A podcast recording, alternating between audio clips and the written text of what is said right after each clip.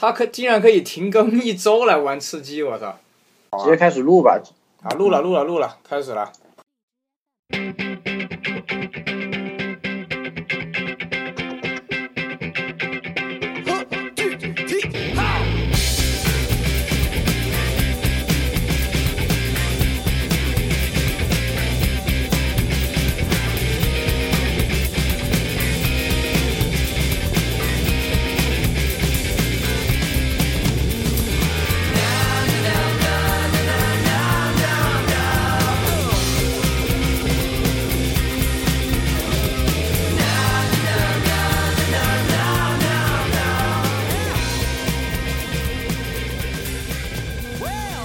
今天晚上非常非常开心的是，这个大内密谈的另外一个粉丝啊，哎，哪一位粉丝呢？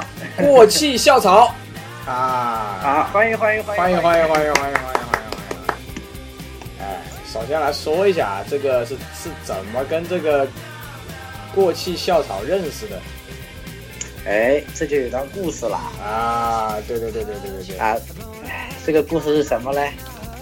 就是在这个大内密谈七月十六号，今年粉丝见面会，当时在第一排，武汉，哎，武汉，对，武汉，啊，第一排，我先说我的故事，我我先说我的版本啊，然后你再说你的版本，然后呢，我当时一去，哎妈的，第一排只剩一个座位了，那就我坐嘛，是吧？都不愿意坐正中间嘛，操！然后啊，右边就坐了这位校草同学啊。然后当相爷开始播那个《大内密谈》的主题曲的时候呢，我其实啊比较激动，但是呢，我是非常开心的激动，我并没有想哭啊。这个梗要讲一辈子。然后呢，相爷往我这边一看，我以为在看我，我再往右边一看，我靠，校草同学直接眼睛变红了。啊，这个要讲一辈子，但这到底有没有眼泪流下来，我没有注意。哇，这个事儿你要说我这么久吗？哎哎，但是我我，但是我没有想到的是，这个校草同学是那个那一天唯一一个，应该是是唯一一个还是第一个跟跟跟相爷拥抱的。我是唯一一个吧？我不知道，我不知道是不是唯一，反在场上应该是唯一啊。好，来来来，现在听校草同学的版本呢。我的故事是这样的，那天我是我是去那里去那个在在武汉的西西弗书店，然后去那里是吧？我也是想着干嘛还坐最后一排？机会难得，为什么不坐第一排呢？嗯，所以我就挑了一个比较好的位置。快开场的时候，好像来了一个人，戴着墨镜就进来了。啊，那是我当时第一反应啊，第一第一反应。怎么还有这么装逼的人？啊！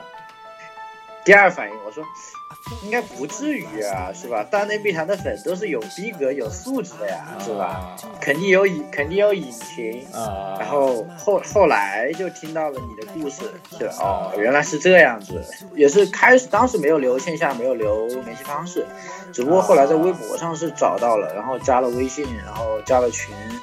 先是加的群，然后我说大师我好仰慕你，我要加你个微信，然后就联系上了。呃，也是群里边说要玩吃鸡，啊，然后就是另外一个人拉我进了相爷的微信群啊，吃鸡群。然后之后对吃鸡群，然后一起开黑玩游戏。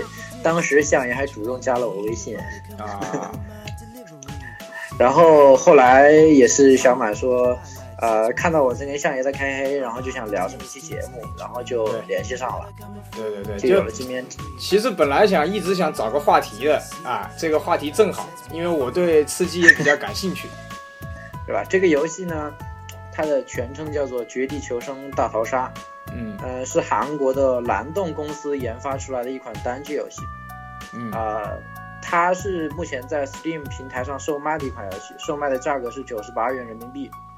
连续已经连续二十三周在 Steam 上销量第一，持续在持续销量第一。嗯，这个游戏呢，就是一个在一个在一个没有在一个荒海中的一个岛上，然后飞机把你投放到你想，太有一定的航线，然后你就可以呃跳伞，然后投放到岛上的某些地方，然后岛上你就开始收收集一些装备，比如说枪械，呃，还有服饰、防具之类的一些东西。收集这些东西之后，还有医疗用品，然后开始，然后收集完之后，你投放下去之后就开始刷毒圈，就有一个安全区，嗯，然后就开始出现，然后安全区在不断的缩小，把一些人聚拢到一起，因为你的安全区外面，你就会被毒，就会就会被毒死嘛，你就只有向安全区靠拢，然后在哦靠拢的过程中，会你会碰到敌人。就岛上是一百个人嘛，你向安全区靠拢，因为毒区，呃，在就是安全区在不断的缩小。如果你不去安全区，外面都是毒，你就不断的掉血，然后就会掉到一定程度就会死亡嘛，掉没了就死了。然后你在去安全区的路上，你会碰到敌人，然后你就会交战。如果你杀掉那个人，他身上的物资你都可以去捡，嗯，就全部掉落，你就可以去捡他的装备，然后最后在当安全区里只剩活下的人只剩十个人的时候，这个时候就称为决赛圈。然后在十个人里边儿，呃，就劳营币之战，然后打了最后只剩一个人，那个人之后那个人就是，呃，说的是 winner winner chicken dinner，嗯，是这么个意思。然后这个游戏为什么说它好玩？就是首先是它那个里边它的它的节奏和普通的 CF 和 CS:GO 这种 FPS 节奏是不一样的。嗯，就是比如说 CF CS:GO，呃，比如说 CS:GO 里面大家都是什么？我们只有一个战术，那就是 Rush B，它的节奏是不断向上攀升的。然后攀登到最高点的时候，就是你和别人交战，交战完了，这局就结束了。这是 CS:GO 的节奏，嗯，就是一条一条斜线就上去了那种。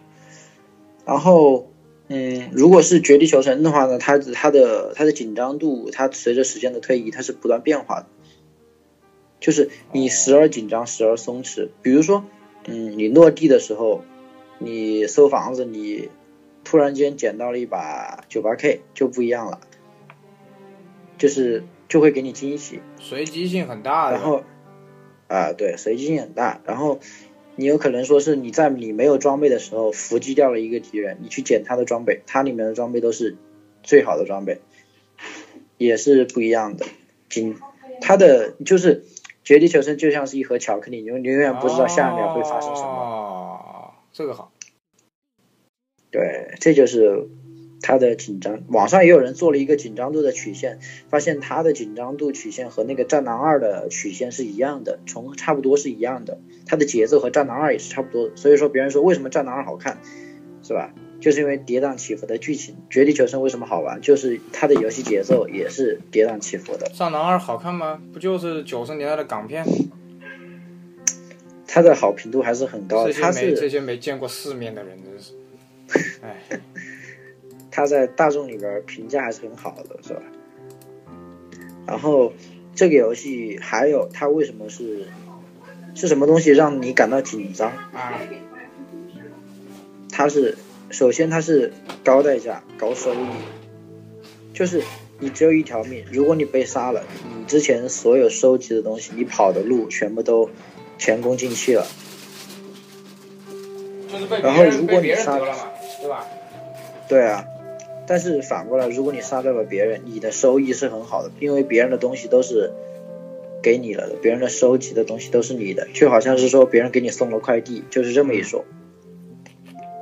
然后第二个为什么紧张，是因为前面有敌人，后边有毒圈儿，就是你是要往安全区走了嘛，嗯，你毒圈在逼着你往前走，但是你前面有可能有有伏击你的敌人，所以说是很紧张的。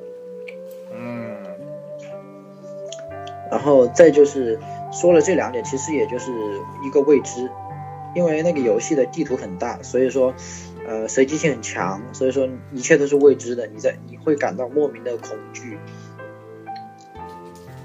然后再就是这个游戏，它给人一种也是一种孤独感吧，就是你一个人要对抗对抗其他九十九个人，你没有队友，没有人帮你。然后，第五个好玩的点，就是它的枪械的打击感和真实的真真正的战争中那种就是现实生活中的枪械的打击感是一模一样的。哦，打包括它的卡宾枪、它的 M 四、它的毛瑟枪，就是九八 K，与真实的打击感是一样的，而且是非常难以命中敌人的。哦，哦，然后第六点就是这个游戏里边儿它是有载具的，啊，它是这个游戏第六点就是这个游戏里面它是有追逐的，就好像就是里边有载具，它是有船、有车、有啊，我看了，我看了，那个女的开个那个男的玩个女的，然后开车嘛，对，他还故意把个车搞坏，然后好像是引吸引敌人过来吧？对，钓鱼执法就是你放辆车在这里，有可能别人看到车就会很激动，就跑过来，然后就被你杀死了。啊，对，是这么一个意思。然哦，后这个游戏是紧，就是我们说的是为什么玩这个游戏会让你紧张了。啊，说了这么多就是紧张，然后这一切的紧张，我觉得都是因为这个游戏的随机性。啊，随随机哪些东西是随机呢？首先，飞机飞行的航线是随机的，然后所以说你玩家落地的落的地点也是随机的。然后第二点是资源点的装备也是随机产生的，就是你有可能这一会儿你过来这个房间有一个 M 四，但是你下一局过来这个房间你可能什么都没有。哎，那我能不能这样理解？那些外挂就是来修改这些随机性的那不是不是不是，外挂不是这样。啊？第三点，我们接着说啊，第三点就是啊它的载具是随机生成的，就是随机刷，车辆是随机刷，有可能这一局是在这里，下一局就可能去换到另外一个地方。啊，对，第一，因为同一个车库就有可能这个会儿有车，另一会儿没有车，就下一局就可能没车了。第四点就是安全区的圈是随机的，啊，就是你不知道安全区会往哪里刷，有可能说是你，呃，开了辆车跑到这里，结果安全区又刷刷回去了，也是随机的。然后再就是天气，天气也是随机的。现在目前的天气有就是有白天，然后还有黄昏，嗯然后还有雨天，还有现在是还有个雾天，嗯现在有四种天气，都是随机的，你你永远不知道你下一局进去是什么样的天气。所以说嗯。这个游戏就是你你你这些条件有六个随机条件嘛，哦五个条随机条件，然后导致你敌人出现的几率也是随机的，然后你不知道什么时候会出来一个敌人，就是敌人出现会是随机的，然后你能不能打死他又是一回事，打死他之后爆出来的装备又是随机的，就是你不知道他收集到什么东西。啊，对它这个游戏机制是很好的，就扔扔给你一个岛，我随有时候给你刷点冲东西出来，但是具体这个游戏怎么玩，是你玩家自己去体会的，因为这个游戏的新鲜感是非常非常的高的，嗯，好，好，又又紧张又刺激，然后哦又有新鲜感。哦，好，接着。然后现在讲一讲这个游戏吧，为什么为什么为什么现在之前说的它是二十三周持续二十三周销量第一，嗯。而现在说一说它为什么它的好评率是下降了，嗯。它的销销量也在下滑，然后也获得了一些差评。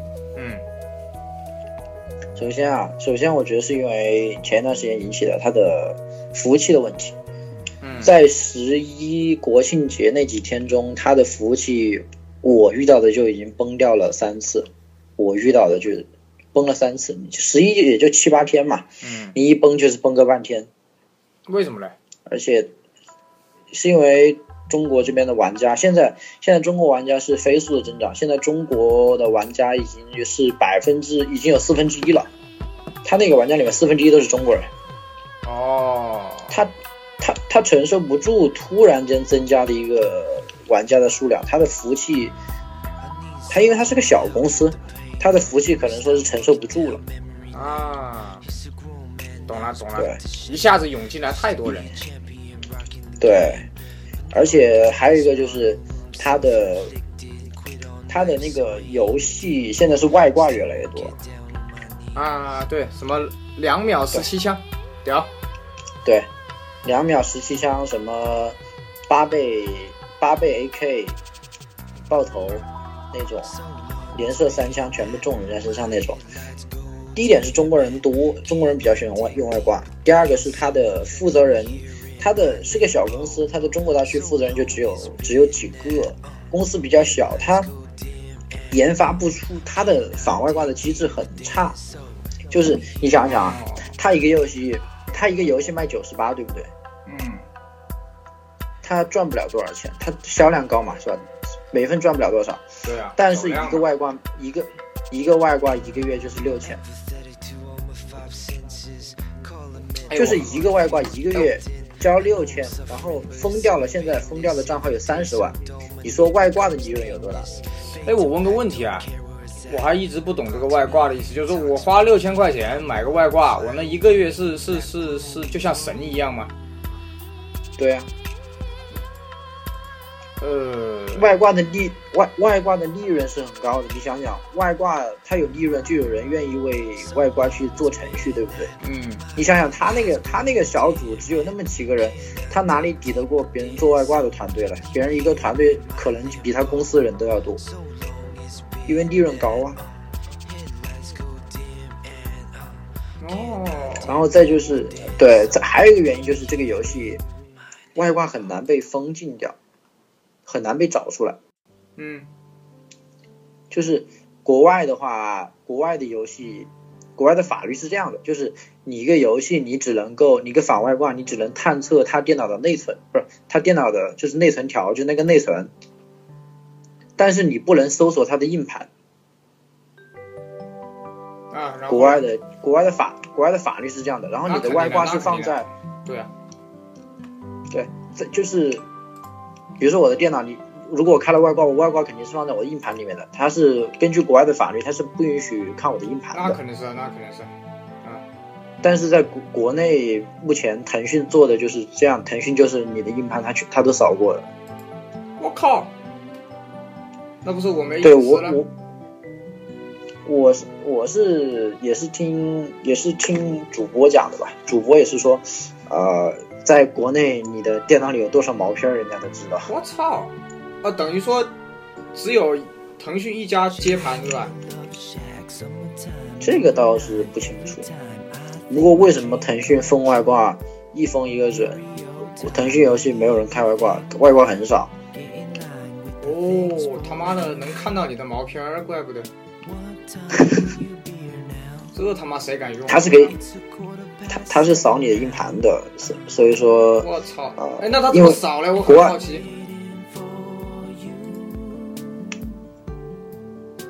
他那就因为国内的游戏它是有，它是自己的每个游戏它自己都做了一个程序的嘛，它游戏都是，比如说你说英雄联盟啊，像这种游戏它是有独立的客户端，它那块儿的，就是那个程序它是放在你的硬，它是可以扫你的硬盘的，哇，这块儿我也不是很清楚，好这块儿我也不是很清楚，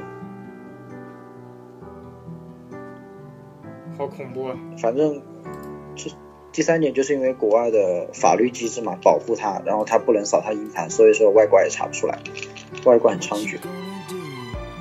哇，哎，那我问个问题啊，那就是说，那说个不好听的话，我如果是腾讯会员的话，我在看腾讯会员的东西的时候，他是不是也能扫我硬盘呢？那我不知道，这块我还操真不真不是很清楚。细思极恐。这块我还不是操这有什么细思极恐？在国内根本都没有隐私。哎不过那也是哦。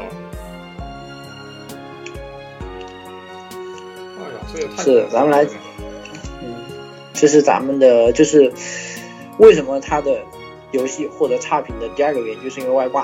啊，好好好，第三，第第三个原因就是这个这个这个游戏吧，它现在它它的优化做的太差了，它对电脑要配置要求非常高。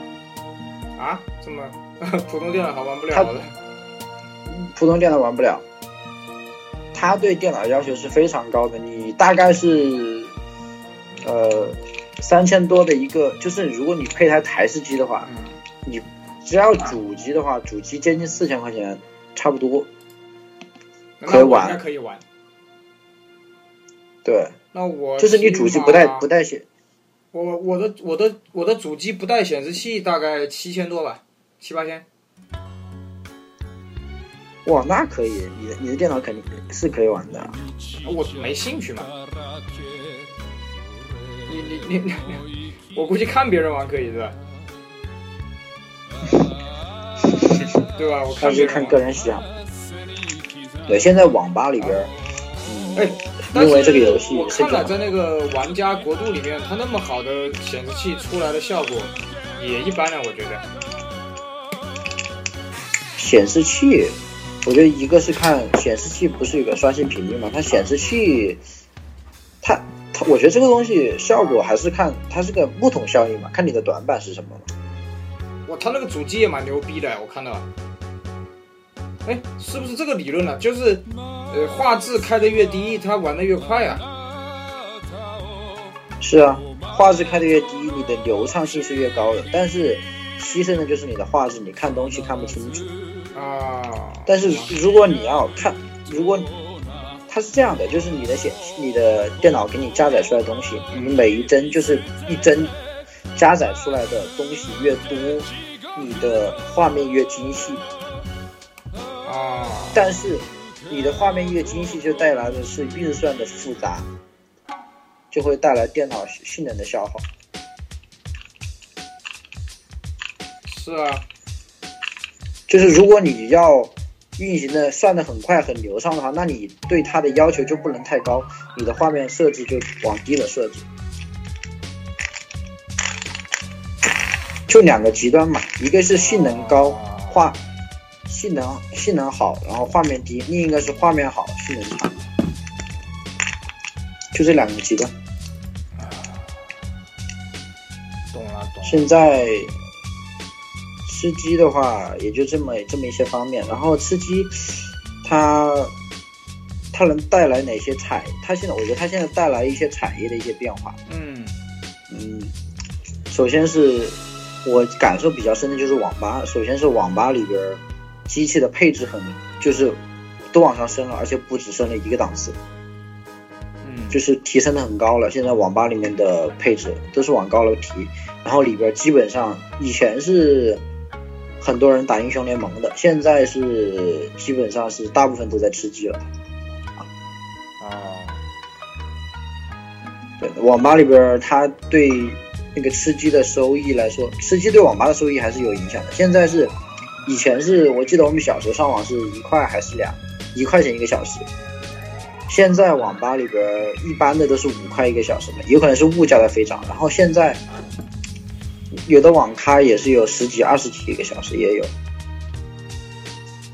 包括我，我前段时间去武汉那个网鱼网咖去上网也是十块钱一个小时，八块，最便宜是八块一个小时。嗯它对网吧的一些网吧一些行业的带动还是有的。啊，然后，因为你家里的电脑配置不够，你只能去网吧玩。但是你去网吧，同时带来你要消耗的费用就高一点。呃，那其实你要是长期玩，还不如重新买个主机嘞。对对对对，长期玩还不如买个主机。哦，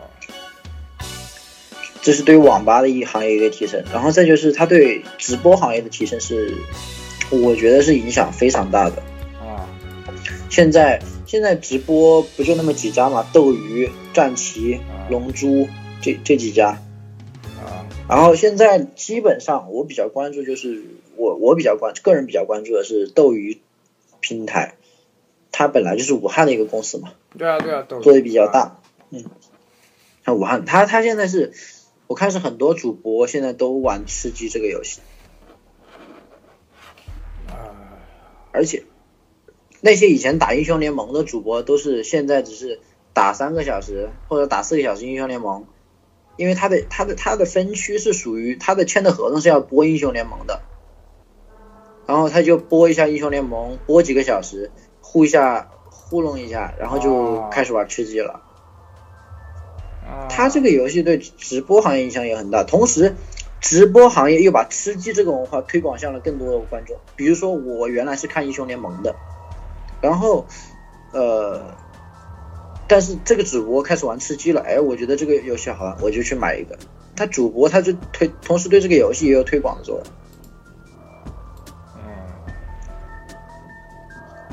然后第三个就是一个呃对互联网媒体的一个一个推动吧。现在嗯呃，互联网上很多自媒体都开始聊吃鸡这这个游戏了，然后也有一些专门专门聊吃鸡的一些一些媒体，啊，还有现每在大家都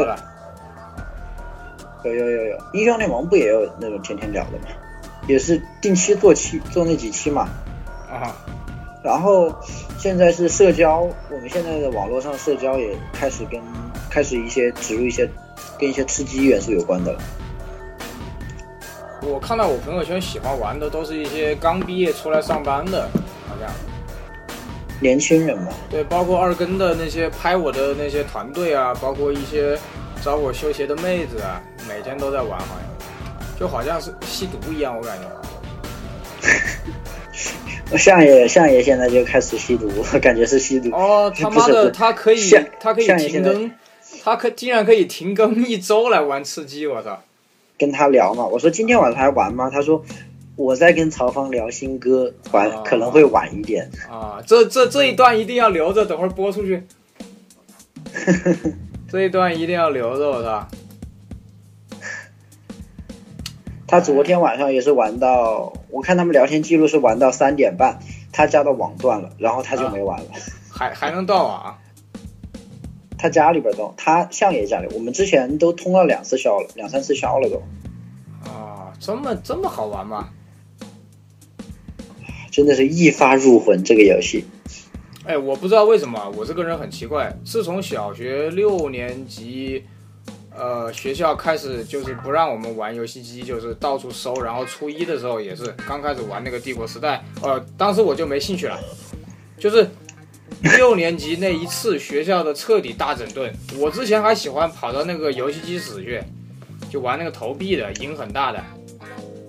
然后就那一次，对，就整的很厉害，那一次就再没兴趣了。然后初一的时候，他们玩什么帝国时代，玩什么仙剑奇侠传，我就看一看，根本没兴趣。然后从那以后，我唯一偶尔玩一玩的就是 NBA。然后你就开始好好学习了，然后上了武汉二中，哎，对哦，对哦，哎不，我他妈小学也不差，好吧，我小学是他妈汉口有名的长春街江岸区第一 啊，然后就莫名其妙的就去了二中，武汉二中，篮球最牛逼的，然后就爱上篮球了。你是那个时候做了一个 sneaker，啊，对啊，对啊，我是我们学校第一批买耐克的，我节目里面讲过的。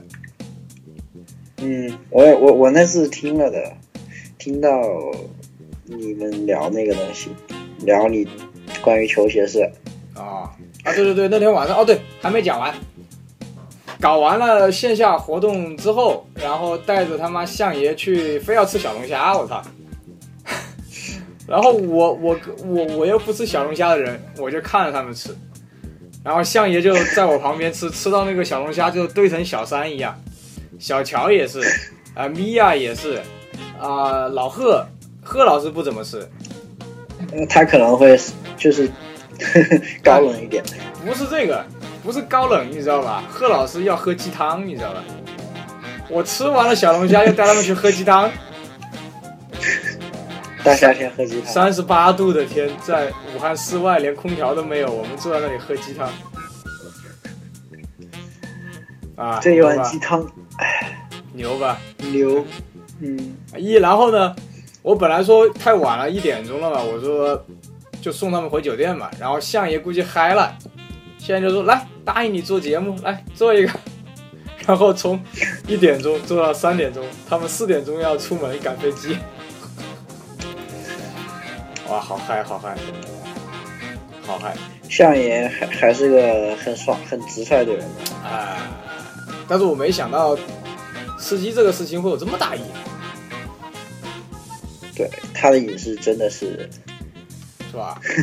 哎，最最后聊一聊，其实我啊，我我是特别喜欢看别人玩那种，就是我有的时候看一下，就是看一下玩玩玩那种什么生化危机啊。